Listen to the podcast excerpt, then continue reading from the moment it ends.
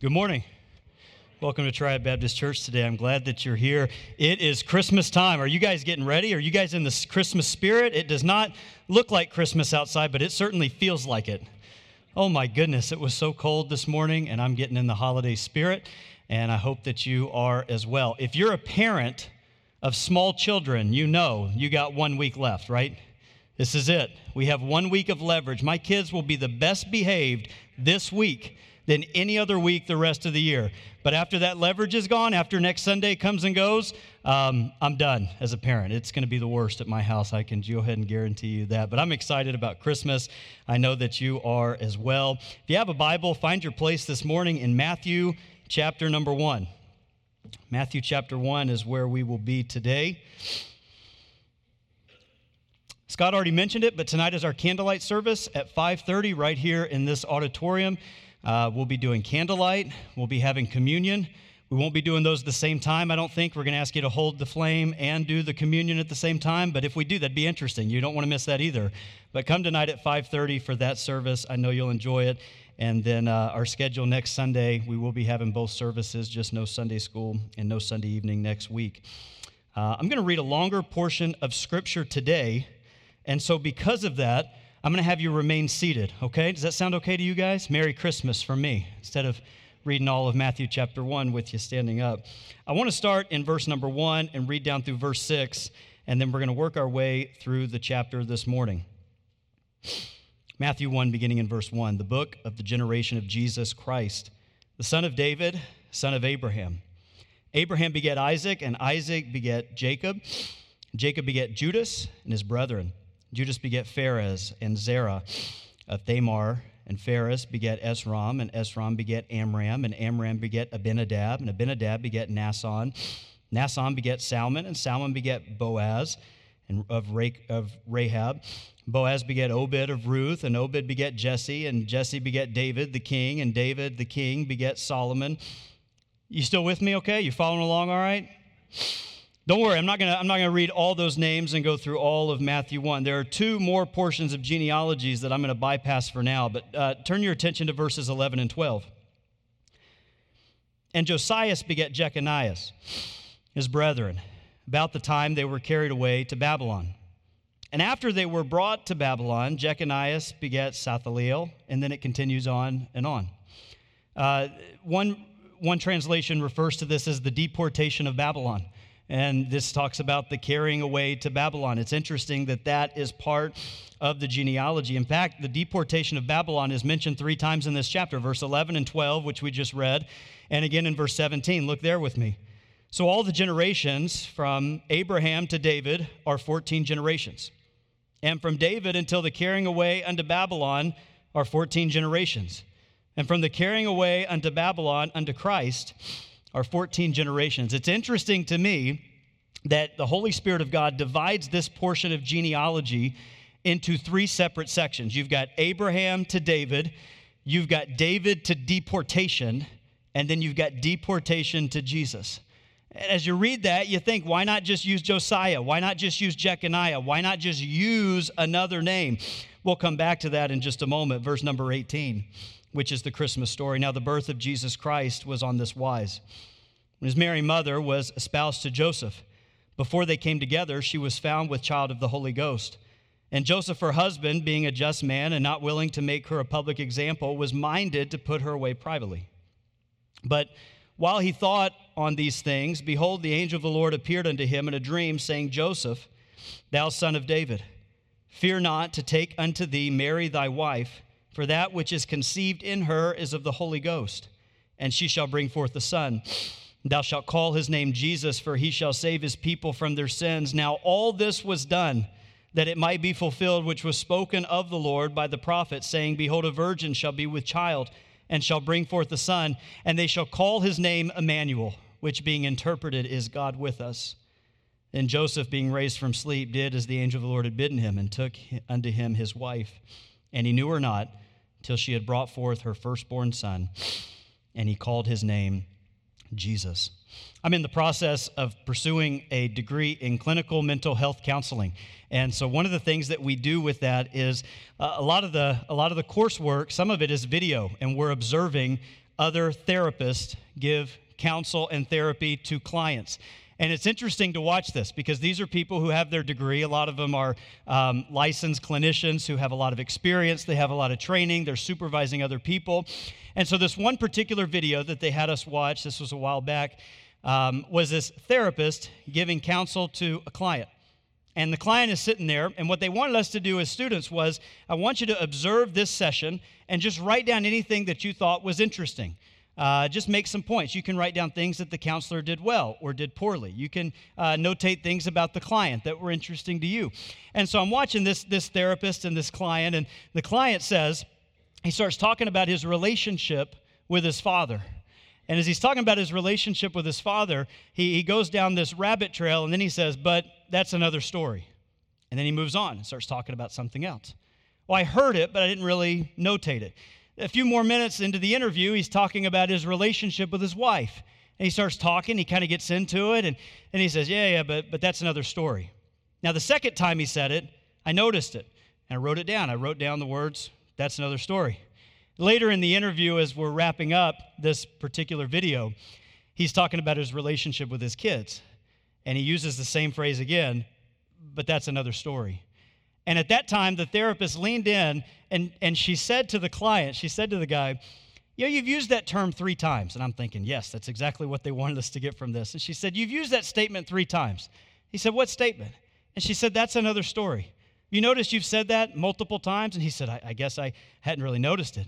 And she said, Well, we're wrapping up this session, but as we begin our next session, that's where I want to delve into a little bit is those other stories in your life.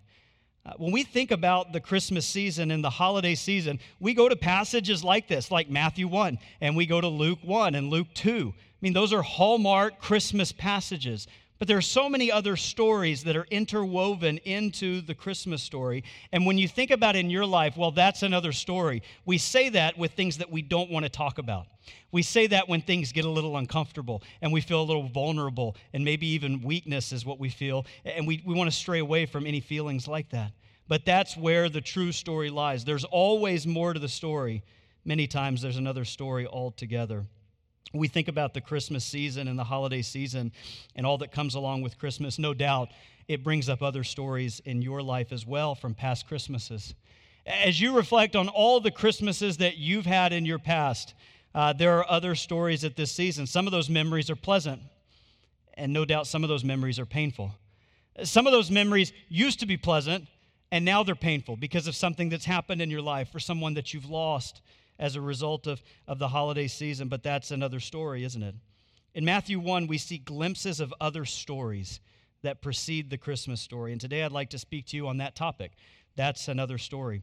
There's four points to today's outline if you're taking notes. Number one, I want you to write down it's a story of heritage. It's a story of heritage. There's a lot of heritage that Matthew gives us in the lineage of Jesus Christ. We won't break down all of it today, but look again at verse 1 the book of the generations of Jesus Christ, the son of David, the son of Abraham. Abraham begat Isaac, Isaac begat Jacob, and Jacob begat Judas, his brethren. This is, this is a, quite the heritage just right out of the gate. A couple of years ago, I had a free trial subscription to Ancestry.com. Have any of you ever been on Ancestry.com and you've done a little digging? Let me see your hands. Let me see who I'm talking to. Okay, several of you. Uh, they do 23andMe now. There's Ancestry.com. There's a lot of ways to find where you came from. Uh, but what I'm going to try to do today, I don't, I don't know that we've ever done this before. We went over it earlier today. Um, but what we're going to do is I'm, I'm going to try something where I, I show a web page while we're actually on the screen today. Can you guys pull that up on the screen? This is my ancestry.com page. We'll see if we can get it pulled up there. Okay, all right. I know that's small. I don't know if you can see it. I'm actually going to step down here so that I can see it as well.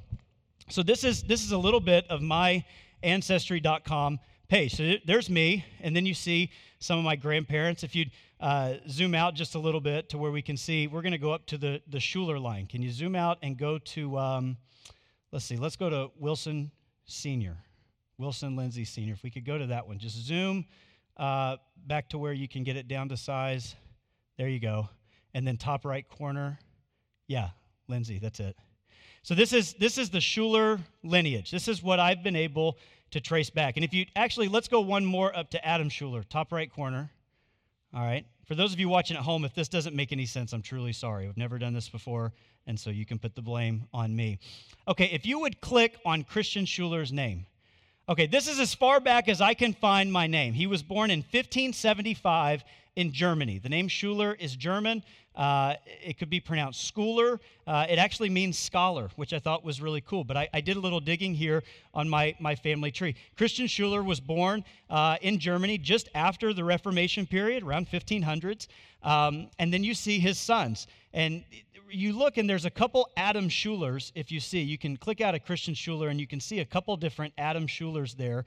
Um, a father and son who actually died the same year uh, when you trace down the third generation of Adam Schuler. So there's Adam Schuler Sr., Adam Schuler Jr., and then the third one is Adam Shuler, and there's no C. Did, I don't know if you can see that there, but it, there's no C on his name. And what happened was the story that I read was that Adam Shuler was the one who moved to America and he, he came to America. Uh, I think he landed, I think they spent some time in Pennsylvania area, and he dropped the C from his name. He's in a new country, he wants a new identity. So today, you spell my name S H U L E R. That's it. We don't throw a C in there because Adam Shuler made a choice. I'm going to have a new identity. I'm going to have a new name when I come to America, a new country, and he dropped the C. So I don't spell my name with a C. Maybe you want to throw a C in there. Some people throw a Y in there, or they end it with an AR, but it's S H U L E R. And the reason it is, is because Adam Shuler chose to do that. Okay, click out of the Schulers. Let's go down to, um, I want to go down to the jumper side and show you one more thing. Yeah, go to Enos A. Jumper Sr. All right um, and then go to Gasper Rucker. Yeah, if you could click and expand his name. Now, sometimes this happens is you get on a name and, and, it starts just going and going and going. I don't know if you can see this, but uh, through the Rucker side, now uh, go to Count Palatine. I didn't know Count Palatine very well, but a count uh, usually has a lot of genealogy. You go to Elizabeth Stuart, uh, you see Mary, Queen of Scots, and then her son, James the Fifth, also known as King James.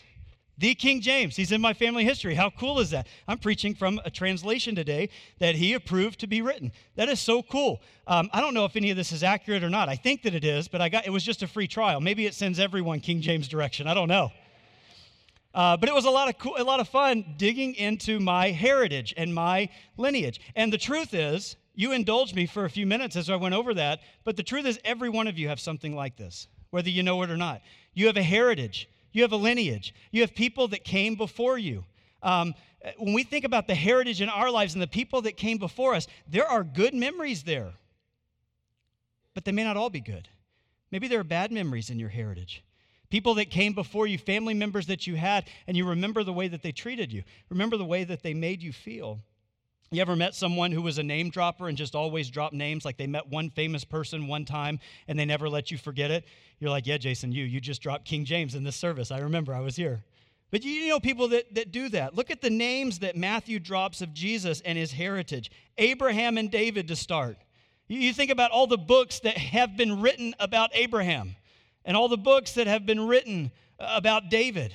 These are in the heritage, in the lineage of the Messiah. In Matthew chapter number 1, verse 2, David or uh, he begins with the lineage of David, Abraham and Isaac and Jacob. These are the patriarchs. When I think about Christmas, I think about my heritage too. I think about the people that came before me. I think about the people who are still alive today and I think about those that aren't. I think about traditions. I like the presents and I like the things that we do, but for me, I like the traditions. I like the traditions of Christmas.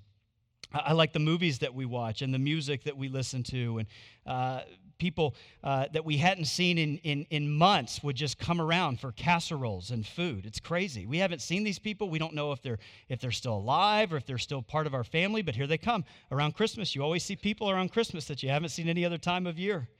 Uh, it's a magical time. Some families open presents on Christmas Day. I didn't learn this until I was older, but uh, some families open presents Christmas Eve. How many of you open presents Christmas Day? That is tradition at your place. Okay, most of you. All right, how many of you open Christmas Eve? Are there any like that? Okay, there's a few heretics that are here today. I'm kidding. I see you. Uh, but that's what we do. We, we would go see grandparents. Uh, I remember one grandparent's house we would go to, and there was a fire that was built, and it was a very small fire but it put out so much heat, and the house would just be so hot. Like I was peeling off my sweater, and I was itchy. It was so uncomfortable and hot. Uh, one of the traditions we had at this house um, is we would eat together, and then before we would open presents, we would read the Christmas story, and that was that was pretty traditional uh, for us as kids at my parents' house, grandparents. But at this particular grandmother's house, she had a tradition that I felt was a little extra. It was next level, and uh, what we did was we would eat, and then we would read the Christmas story, and then she would have us all sit as we listened to the Hallelujah chorus. I don't know if this is part of your Christmas tradition. Probably not, I would imagine, but it was in mine.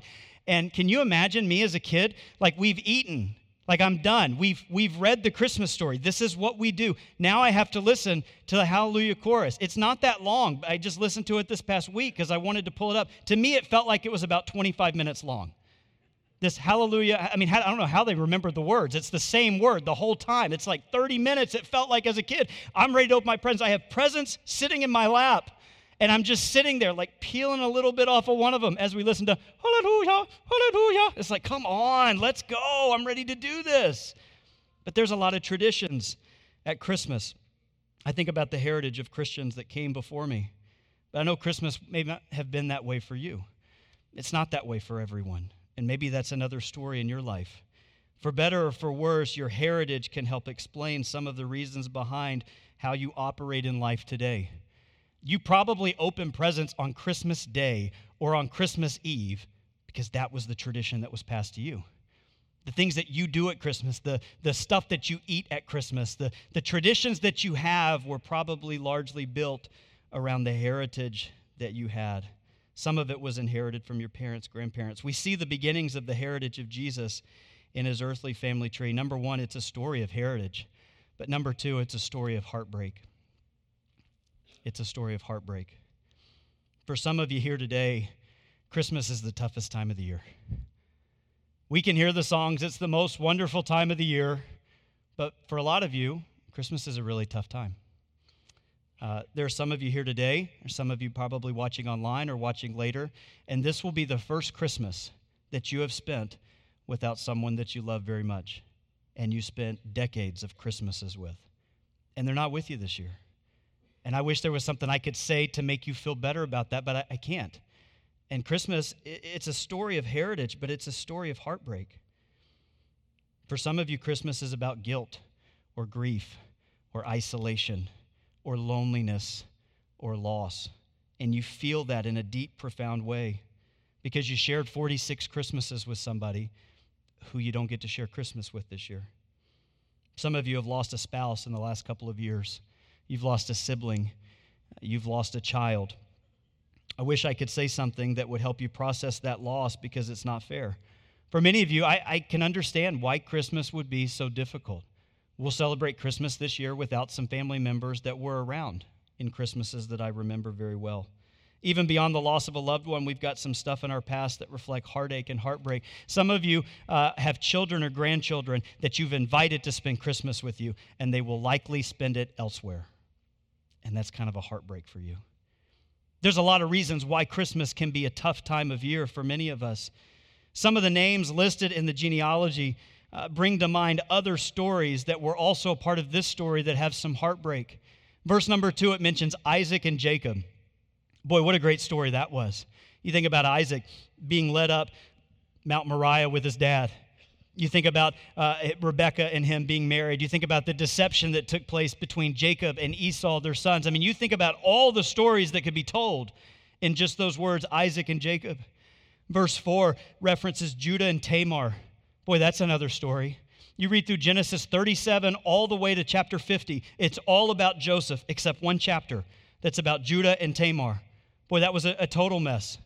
That's a whole nother story. Verse 5 mentions Rahab and Ruth. You think about their stories, the portrait of the lives that they lived and how God intervened in both of their lives. And now they are mentioned in the heritage and the lineage of the Messiah.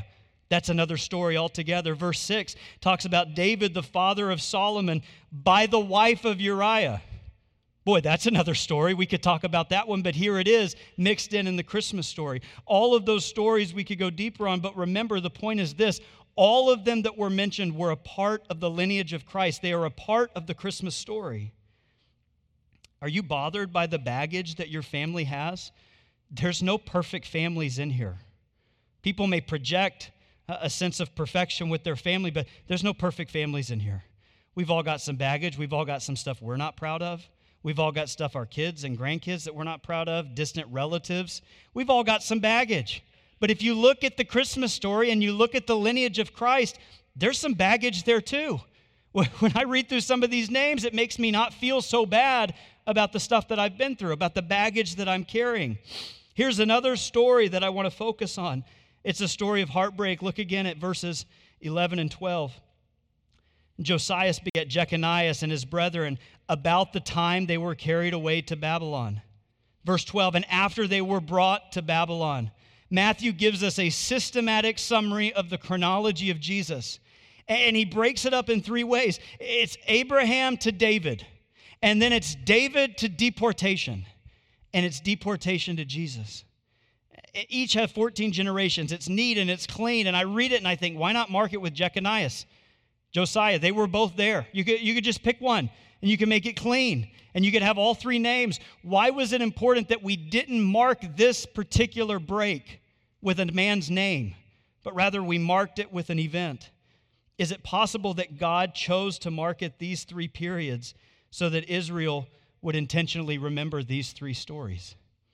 You think about Abraham, this signified their origin, their beginning, where they came from, all that God had promised to his people. And God wants to remind them of this in Matthew 1. Then the second portion, David, this was symbolic of what their inheritance was supposed to be a king on the throne. You've got all the land that you could want, you're at rest with your enemies, and you have peace. This is what God wanted their inheritance to be. But deportation represented just how bad things can get when a nation forsakes and forgets their God. God specifically wanted to mark it with these three breaks Abraham to David, David to deportation, and deportation to Jesus. It's a story of heritage, but it's a story of heartbreak. And there are people in this room today who feel that in a deep way. It's a story of heartbreak when he says deportation, when he talks about them being carried away to Babylon, I feel like there are things in my life that are being ripped away from me, and I don't understand it, and I don't like it, and it's not fair. Look at verse 17. So all the generations from Abraham to David are 14 generations. And from David until the carrying away into Babylon are 14 generations. And from the carrying away into Babylon into Christ are 14 generations. Three different times in this chapter. In the lineage of the Messiah, God interjects with talking about his people that he loved and provided for and their inheritance and them being deported by the enemy. It's unbelievable. It's like he wants us to know that his heritage and those who came before him weren't perfect either. They weren't perfect. His ancestors weren't perfect. The heartbreak of the season was common to them, and so it will also be common to us. Right here, nestled between the announcement of the Messiah and his regal heritage, lies a story of heartbreak. It was almost like he knew I'm prophesying the Messiah and he's going to come, but it's not going to be easy. His Christmases are going to be tough too. Isaiah prophesied of him, he is despised and rejected of men. He said he was a man of sorrows and acquainted with grief. Isaiah 53 says, Surely he hath borne our griefs and carried our sorrows. He was oppressed and afflicted. He was wounded for our transgressions, and he was bruised for our iniquities. Christmas wasn't always rainbows and roses. It wasn't sitting on Santa Claus's lap and opening presents and listening to the Hallelujah chorus.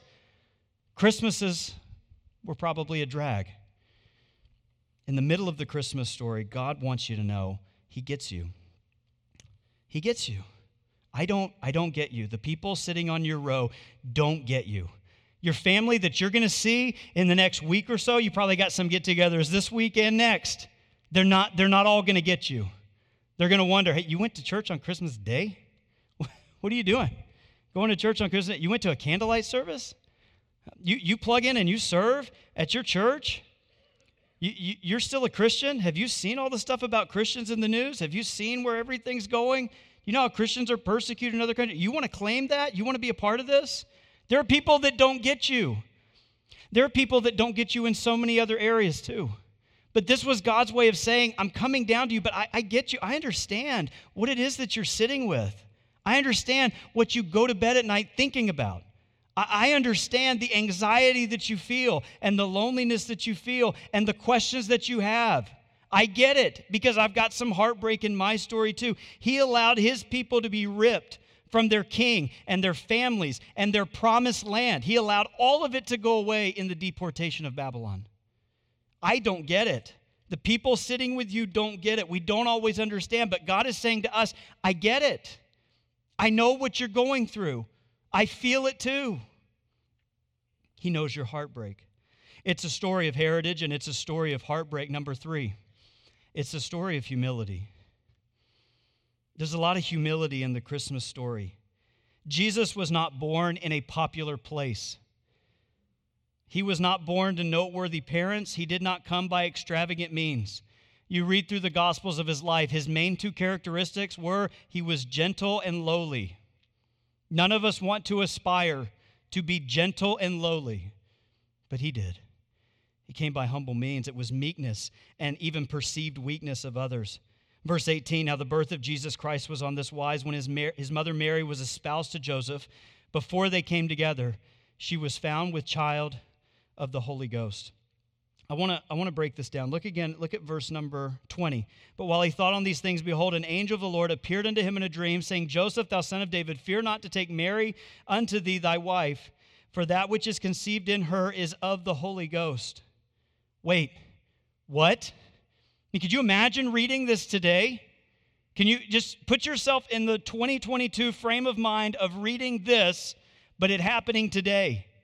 You help me break this down. Mary is espoused and betrothed to Joseph. The text is clear. It happened before they came together. I'm not going to do a biology lesson, but that doesn't happen before they come together.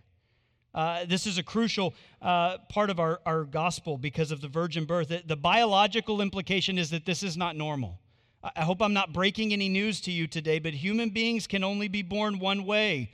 There are two components the seed of a man and the egg of a woman. I hope this is not groundbreaking to any of us today.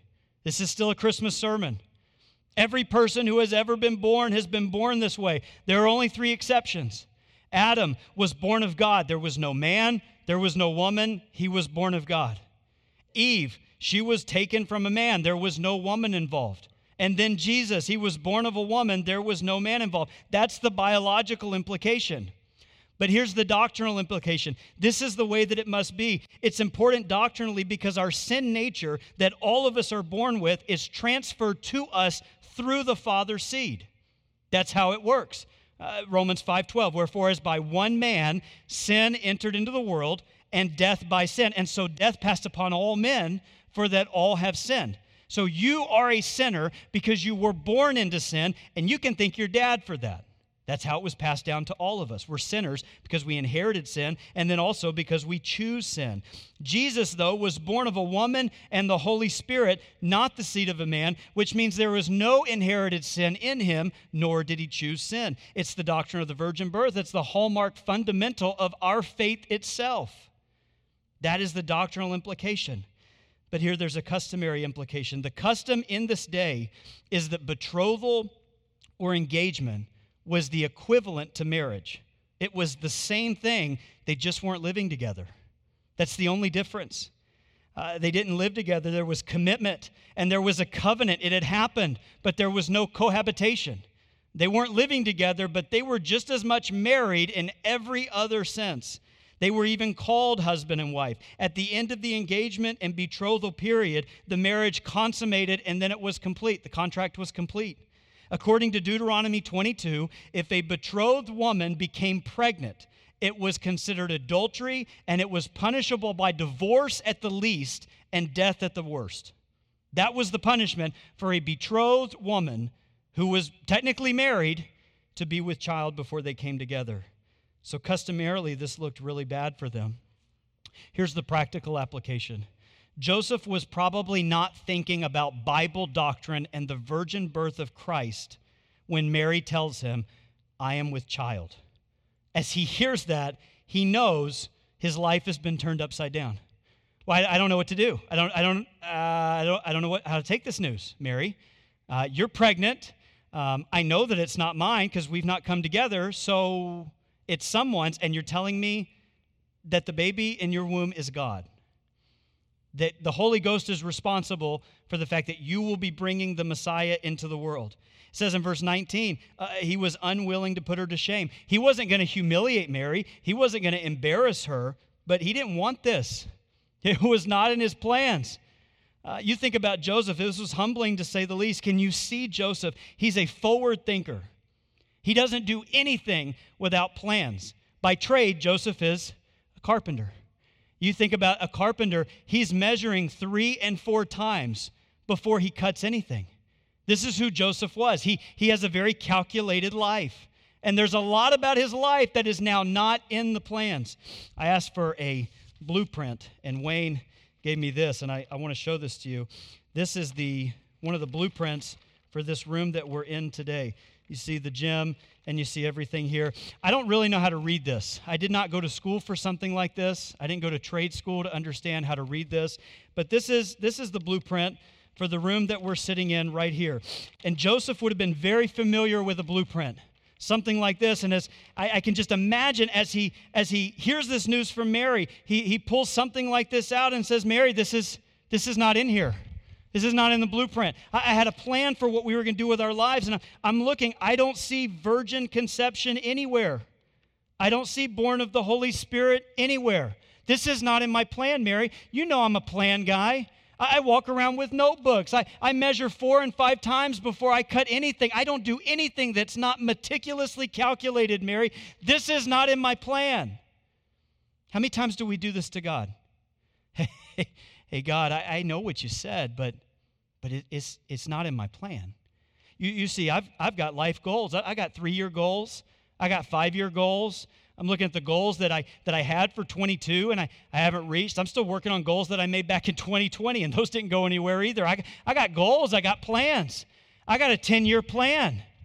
Some of you think about the way that your kids are living their lives and you think, God, this is not in my plan. I, I didn't count on this. I, I would have never thought they would decide to do this when they were five years old, when they were 10 years old. Some of you have got grandkids and you can't believe the way that they're living, and you say, God, this is not in my plan. You, you think about the plans that Joseph had for his life with his wife Mary. He didn't plan on raising a son that wasn't his. That, that doesn't factor into the plan. He's got his whole life mapped out with Mary, and life doesn't go according to plan and that's our lives.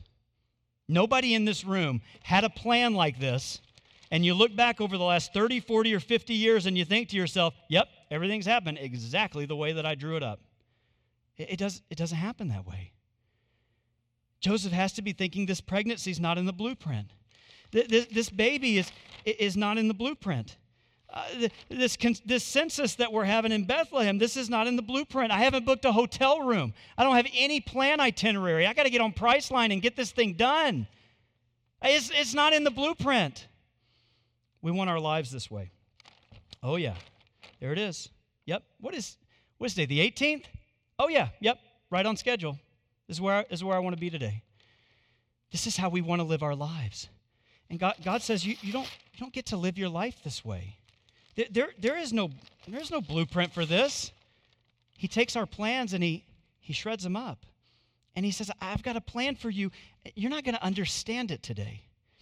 It may be years before you ever understand what I'm doing with your life, but I want you to know I've got a plan. I've got a blueprint, and it's, it's better than yours. We want to live our lives this way. I'm talking to people today whose lives have gone off script. Oh, we're so far off the script, we can't even find our script anymore. I, I don't even remember what I had planned out. There's no blueprint. I know of two families today, these are local in our area, who are about to enjoy Christmas with their loved one for what will probably be the last time. Probably the last time. Both families this past year have gotten a diagnosis that is incurable and inoperable, and they've got about six to eight months. Six to eight months is tough. And knowing that you're going to celebrate Christmas with someone this year, and by this time next year, pending a miracle doesn't take place, it'll be your last Christmas with them. Well, that's tough. I made that statement to somebody in the last week, And they said, You know, I bet you so and so would have loved to have six or eight months because their loved one was ripped away just like that. They would have loved a diagnosis of six to eight months. Jason, why do you say that? Because life doesn't work out according to the way that you draw it up. It doesn't happen that way. We're, we're not in our own plans. We're off script. We're off blueprint. Look at verse number 20. The angel said, Her conception is of the Holy Spirit. Again, what? Seriously? You're telling me that my wife is pregnant. I know it's not mine, but you're claiming that the baby is of God and actually is God. You want me and my wife to parent the Messiah, who our people have been searching for for hundreds of prophecies over the course of thousands of years. Talk about a story of humility. This was not in Joseph's plan, but God wasn't going off Joseph's blueprint, he had a plan of his own.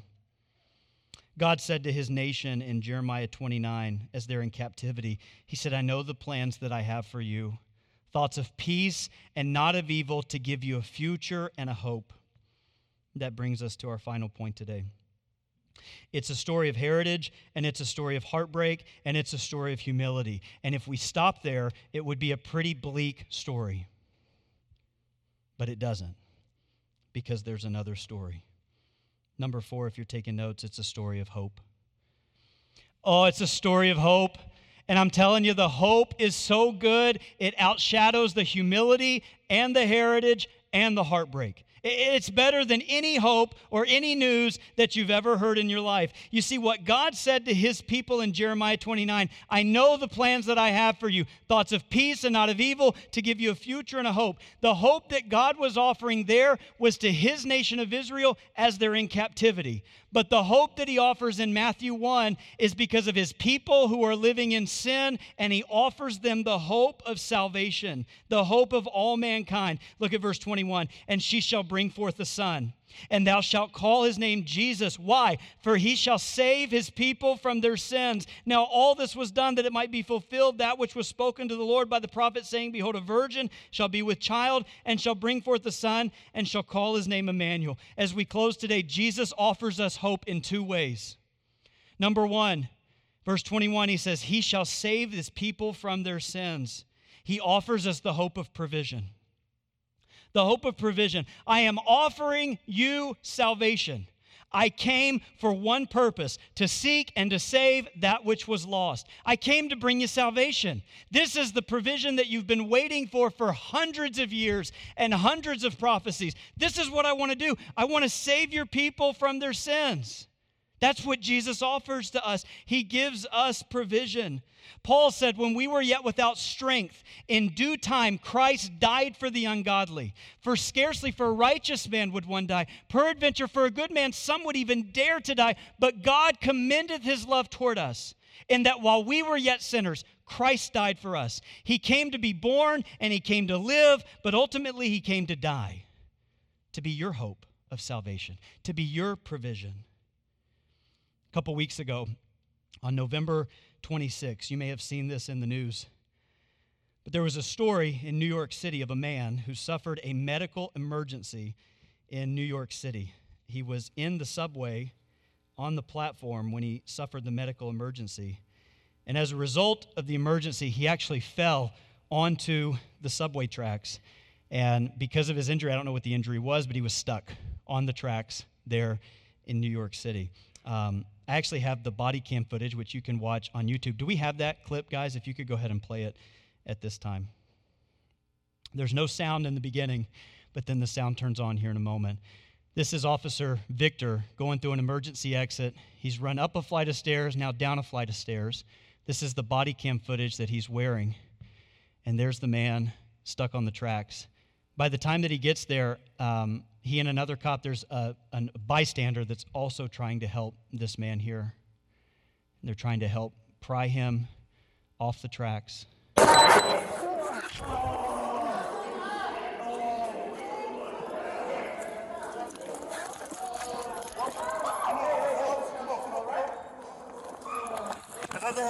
He's off the platform now. One, two, three, four, five, six, seven, Eight seconds till the train comes. It's unbelievable. Now, I told you they were gonna, he was going to save the guy. And even though I told you, and even though you know I wouldn't show a clip if it ended badly like that, even though you knew where this was going to go, it was still intense when he got off that platform. He gets back onto the platform, and you see that train coming less than 10 seconds later. It was intense. After the incident, the man received medical attention. The officers were interviewed, a report was filed, and then for the most part, life went back to normal. Those two police officers in the NYPD and the bystander, those three men are heroes. Their incredible bravery was on full display uh, in the face of danger because you see the train coming. Uh, Officer Victor was interviewed after this. He absolutely saved a life that day. But do you know what Officer Victor didn't do? You know what he didn't do? He didn't follow the ambulance as it took the man to the hospital. He didn't sit in the man's hospital room until he became conscious again. He didn't order him hospital food and feed him food and wait until he was discharged. He didn't drive him home after he was discharged and sit with him in his house and feed him chicken noodle soup and become his personal caretaker and nurse him back to health and quit his job at the NYPD. He didn't do any of those things. Do you know why? Well, for one, because it would have been creepy for him to have done all those things. That would have been a little weird. For Officer Victor and the man that he saved, the story ends there. It's the end of the story for these two guys. But it's the beginning of the story for me. And it's the beginning of the story for you. Because there was a time when I was on those train tracks. Not literally, but spiritually. I'm down there on the tracks and I can do nothing to save myself. I'm completely stuck. I am paralyzed. I am dead in my trespasses and sins. And if it is not for someone reaching down to where I am and lifting me up and saving me, it was destruction for me. And I'm sure you remember a time when it was like that for you.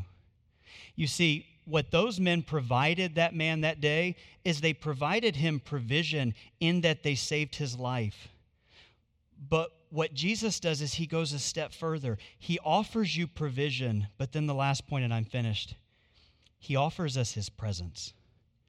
He says, It's not enough that I've saved you. I, I want to hang out with you. I want to be with you. I want to have a relationship with you. Look at what he says. He says in verse 23 and his name will be Emmanuel, which being interpreted is God with us. I, I don't want to just save you. I, want to keep you. I want to be with you. I want to have a relationship with you. It is not God's desire to save you simply for the sake of saving you.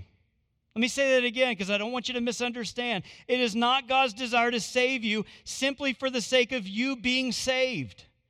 It's not what He wants.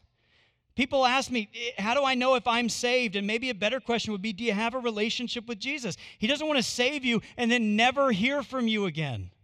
He wants to have a relationship with you. He doesn't just want to add you to the team and have you sitting at the end of the bench.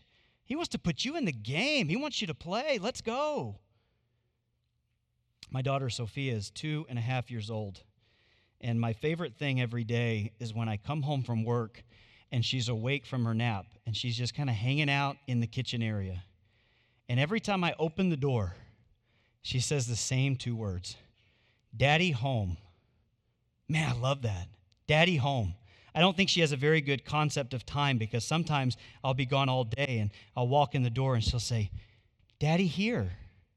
And then sometimes I'll go take out the trash and come back inside and she'll say, Daddy here. And I'm like, I've been with you all day. What are you talking about? I'm, I'm always, always here.